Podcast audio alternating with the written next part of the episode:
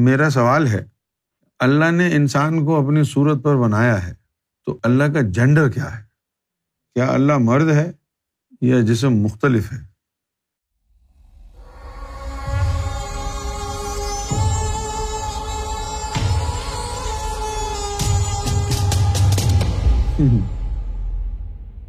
یہ جو جینڈر ہوئے ہیں نا دنیا میں، آپ اس کو ذرا شروع سے دیکھیں کہ آدم صفی اللہ کو جب اللہ نے بنایا، تو آدم کی جو بائیں پسلی تھی، وہاں سے مواد نکال کے اور اس سے ہوا کو بنایا۔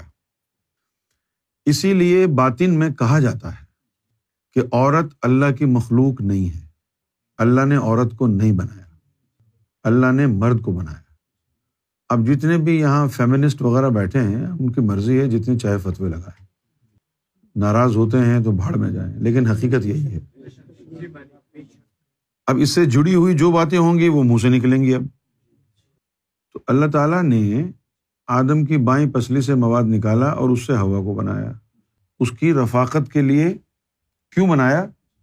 کہ یہ بیچارہ اکیلا ہوگا تو اس کا کوئی رفیق، کوئی اس کا ہم نشیں، کوئی اس کا غم گسار کوئی اس کا ساتھی ہو۔ اور اسی کے اندر سے نکال کے مواد بنایا سے مراد یہ ہے کہ جو اس کا ساتھی ہو، اس کے اندر سے نکلا ہوا ہو، تاکہ واپس اسی کی طرف جو ہے اس کا یعنی اٹریکشن ہو۔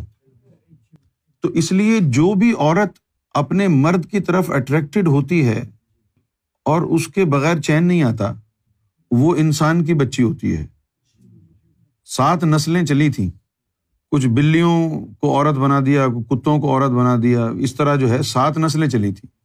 جو اصل ہوا کی نسل سے عورت ہے، اس کی نشانی یہ ہے کہ وہ مرد کو اپنا جو ہے پروٹیکشن، اپنا سایہ سمجھتی ہے۔ مرد کے بغیر رہنا نہیں چاہتی۔ اور جو ہوا کی اولاد میں سے، ان کی نسل میں سے عورت نہیں ہے، اس کو مرد سے چڑ ہوتی ہے۔ میں مرد کی حکمرانی برداشت نہیں کر سکتی۔ میرا جسم میری مرضی۔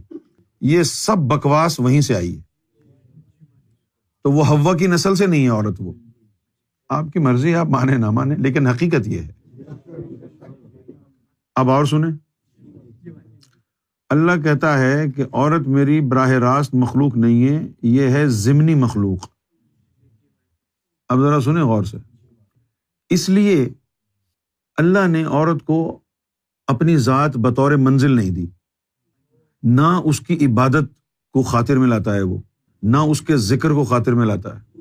میری مخلوق ہی نہیں۔ تو میں نے پوچھا کہ اس کا عورت کا ایمان اور ذکر، فکر، چلنا یہ سب کیا ہے؟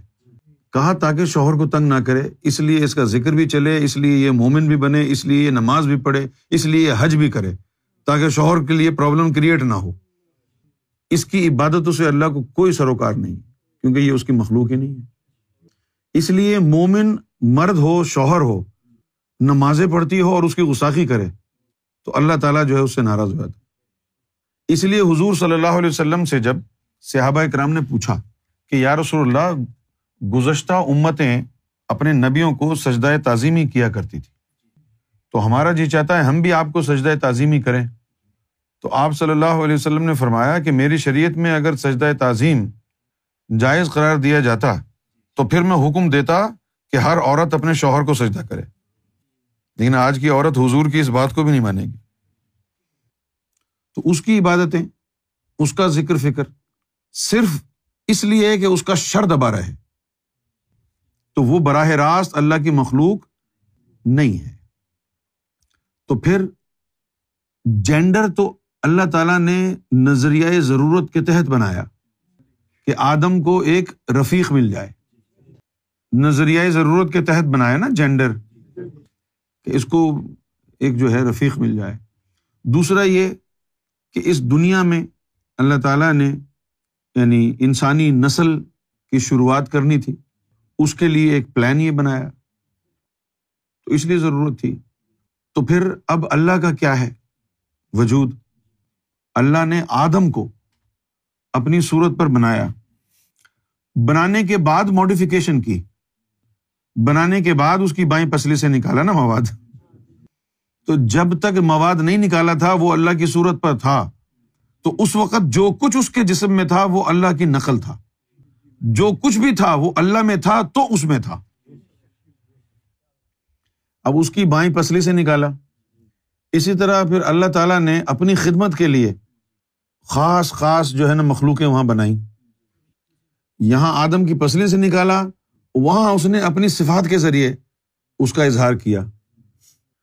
جب اپنی صفات کا اظہار کیا اور اپنی خدمت کے لیے کچھ مخلوقات کو بنایا، تو وہی چیز اس نے پھر آدم کے ساتھ بھی کی کہ اسی کی پسلی سے، وہاں تو اس نے اپنی ذات سے صفات نکالی۔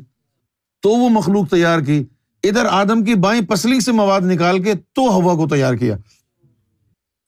تو اللہ کا وجود ویسا ہی ہے جیسے آدم کا ہے، کیونکہ آدم کے وجود کو اللہ نے اپنی صورت پر بنایا وہاں جینڈر وینڈر نہیں ہوتے، بس یہی وجود اللہ کا ہے۔ اب اس کے بعد جو ہے، کچھ چیزیں تنگ بھی کرتی ہیں ذہن کو، کہ جیسے کچھ آدم ایسے آئے۔ آدم دو طرح کے ہوئے۔